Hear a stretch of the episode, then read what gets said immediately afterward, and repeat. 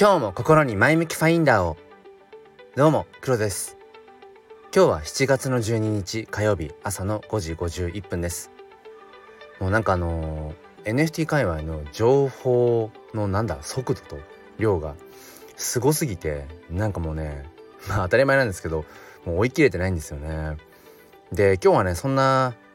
まあ、そのこの情報型っていうのかな。まあ NFT に限らないですけれどもうんまあそんな時代の中で、どう生きていくのかっていうようなところから、うんまあ、だったらもういっそのことを自分のストーリーを語ろうよっていうそんなお話をしていきたいと思います。よければお付き合いください。このチャンネルは切り取った日常の一コマからより良い明日への鍵を探していくチャンネルです。本日もよろしくお願いいたします。えー、っと初めにお知らせです。え僕は NFT フォトグラファーとして、まあ、活動をしているんですが毎月無料で写真 NFT をあのプレゼントしています。まあこれはそもそも写真 NFT というものの認知度っていうものを高めるということ。あとはそもそも僕が NFT フォトグラファーとして活動しているということを、まあ、知ってもらうためですね、まあ、興味がある方はあの説明欄にリンクを貼っておきますのでそちらからチェックしてみてください、えー、ということで本題です。本当にこの情報が溢れている時代の中でどうやって生きていくのかっていう、うん、まあ結構こすり倒されているようなトークテーマだとは思うんですがちょっと自分の言葉で語っていきたいと思います。でこのね自分の言葉で語るっていうのが僕はことこの音声配信においてめちゃくちゃ大事だと思っていて突然あのー、問いかけてしまうんですがあの音声配信を日々されている方は何を発信してますか？どんなことを届けようと思っていますか？まあ、今これ間接的に自分に問いかけて今答えようと思ってるんですが僕はねあのいわゆるニュース的な情報を発信しようとはみじんも思ってないんですよ。それは いわゆるその、まあ、プロの、うん、アナウンサーとかがやればいいんですよ。うん、ニュースはね。ただ伝えるっていう、うん、流暢なまあ喋り方で「あー」とか「え、っと」とかそういうねいわゆるそれフィラーっていうんだけど、うん、そういうものを本当に極端にそぎ落とした、うん、本当にそのクオリティの高い情報としてね聞けばいいと思うしそういう人が発信すればいいと思うんです。うん、じゃあ自分は何を発信したいのかっていうとやっぱりさっきも言ったけど自分のストーリー物語なんですよねだから僕しか話せない話まあもちろんねその僕がうんあの、誰よりもこう突飛な人生を送っているとも思わないし誰よりも、うん、なんか時代の先を進んだようなことをしているとも思わないしでも他の人と比べてどうこうっていうことじゃなくてだから僕のその人生人それぞれ違うわけじゃないですか人それぞれ、うん、どんな仕事をしていてえどこに住んでいてそうだな、えー、どんな人と関わっていてまあその日常生活の中とかねリアルの世界でどういう人と関わっていてでどんなもの食べていてどんな音楽聴いてどんな服着てうんもうそれがそれぞれ違う時点で要は物語が無数にあるわけですよね。ってことはもうその時点で、うん、一人一人の要は個性なわけですよね。だからその自分の物語を語ればいいと思うんです。ただいわゆるその自分語りみたいなものってあんまり好まれないと思うのでその自分語りっていうのと自分の物語を語るっていうのはちょっと違うかなとは思ってるんですね。でまあその今日ねふとああもうなんか NFT 情報だらけで情報を追えないなと思った時にうんあのやっぱりそのこの情報型の時代の中でどう生きていくかっていう話でねやっぱり大事なのが何をやらないか何を選ばないか何を見ないか聞かないかっていうことをそれを決めておくのも大事だなって思ったりもします。うん、なんかこの世の中の全ての出来事を追おうとしたらもうそれは無理だしだってね自分はこう体一つなわけでその一つの体でできることなんて本当にたかが知れている。でも世界中で起きていることっていうのは、えっと、今世界何人いるの ?40 何億人とかでしたっけ？のひめく人たちがひめく中で起きる、まあ、事件もそうだし、うんまあ、事件とは呼ばない、まあ、いいこととかも含めて要はそのいろんな事象が日々起きてるわけじゃないですか。でこの今喋っている秒単位でもどこかの誰かが泣いたり笑ったり、えー、どこかで新たな命が生まれては同時にどこかで命がまあそのなんだなくなっているなくなっているというか、うん、わけですよね。うん、だからそれを全部キャッチアップすることは無理だしともするとキャッチアップする意味ってないかもしれないですよね。うん、だから僕が常日頃思っているのは僕自分自身僕っていうとなんか自分語りになっちゃうから自分自身ですよね。聞いてくれてるあなた。自分自身の例えばまあリアルな世界。バーチャルじゃなくてリアルの世界でその手が手手伸ばした時に本当に届く、うん、範囲、えー、声を出して届く範囲、うん、こう見渡した時に見える範囲。まずはそこの、まあ、小さな世界の中で何が起きているのか。そしてまあバーチャルの SNS もそうだし、え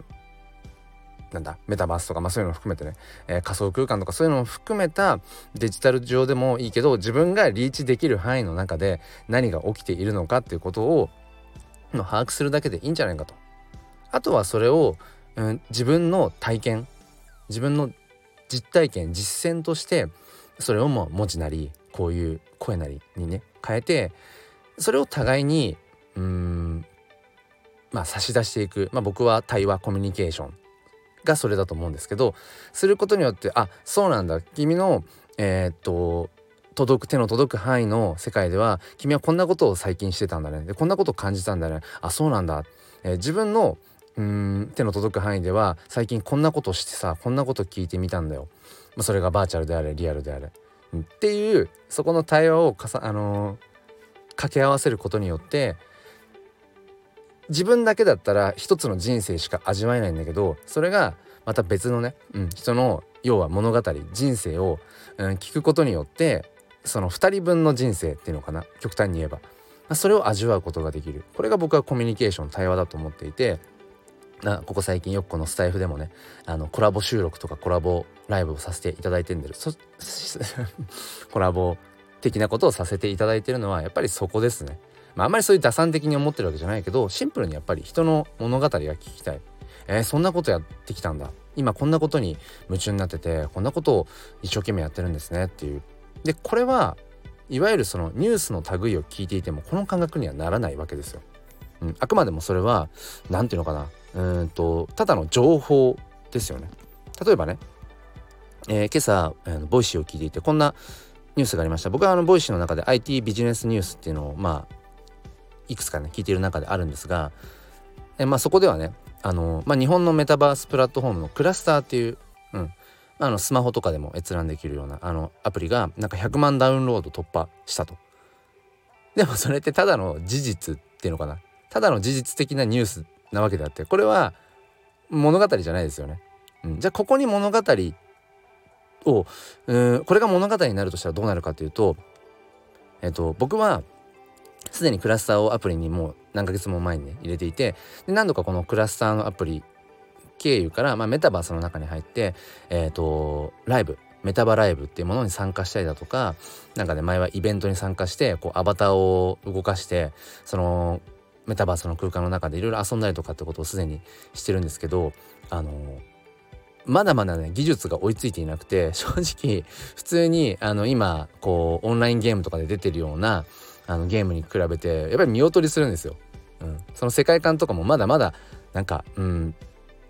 クオリティが高くないと。うん、あとはやっぱりなんだ今 5G、えー、その回線とかの関係でそのアバターが時々止まったりとかアバター自体が消えちゃったりとかしてまあまだ遊べたもんじゃないんですよね。っていう今この体験談っていうのはこれ物語なわけですよ。ニュース的な情報じゃなくて。うん、やっぱりそういったことがやっぱりそのただの事実からどういう物語に変わっていくのかこのクラスターっていううんメタバースのアプリ一つとっても100人が使えば100通りの物語がそこに生まれるわけでだからそういったことを、うん、なんか語っていくことが大事なのかなっていうふうに思いました。まあ、さらにちょっと気になったニュースとしてはね、まあ、ニュースと言ってもしょうがないんだけどあのマスクをして喋るだけで100カ国語に自動翻訳する C-FACE C って ABC の C でハイフンフェイス顔のフェイスっていうものがねなんかもうできたみたい。月額、うん、だからサブスクとかであるみたいですね。でこれはただただそういう話を聞いただけだよっていう、うん、ただの二次情報伝え聞きなので例えばそんな話を並べてもしょうがないわけで、うん、まあ例えばこのねシーフェイスを実際につけてやってみたら、うん、こういうことを感じたよとか、うん、こんな景色が見えたよっていう、まあ、そういういわゆる実践したような話をこれからも僕はねできれば、うん、届けていきたいななんてことを、えー、考えていますというようなあたりに着地をしました。ということでまあこのね今日は、うんまあ、情報を本当に毎日情報の波に飲まれる渦に飲み込まれる、まあ、どっちかどっちでもいいけど、うん、それを全部追おうとすると本当にしんどいしそもそも追う意味なんてないかもしれない。だから自分がやっぱりやってみたいな、うん、見てみたいな実際に聞いてみたいなっていうそのニュースとして情報としてじゃなくて自分の体験として自分の人生の中の1ページに刻み込む、うん、まあ要はちょっと NFT にかけて言うと自分の人生という名のそのブロックチェーン上に何を刻み込んでいきたいかっていうことだと思っています。うん、だから当然全部の情報を追い切れないと思うしで僕なんかもね本業がある上で NFT にコミットしているので当然 NFT にフルコミットしてる人たち NFT に一日の時間をたくさん避ける人たちと比べたら当然追い切れないしやっぱりうんなんだろうなその参加が遅れるようなプロジェクトっていうのは本当たくさんあるわけで。でもそれは別に勝ってる負けてるとかっていう話ではなくてそもそも僕のその今のこの人生の中うん、この条件の中でね環境の条件の中でできることがやっぱり人それぞれあるし僕にできること、うん、僕だからこそっていうのもあるとそこを信じて、えー、こんな感じで日々配信をしていきたいと思います。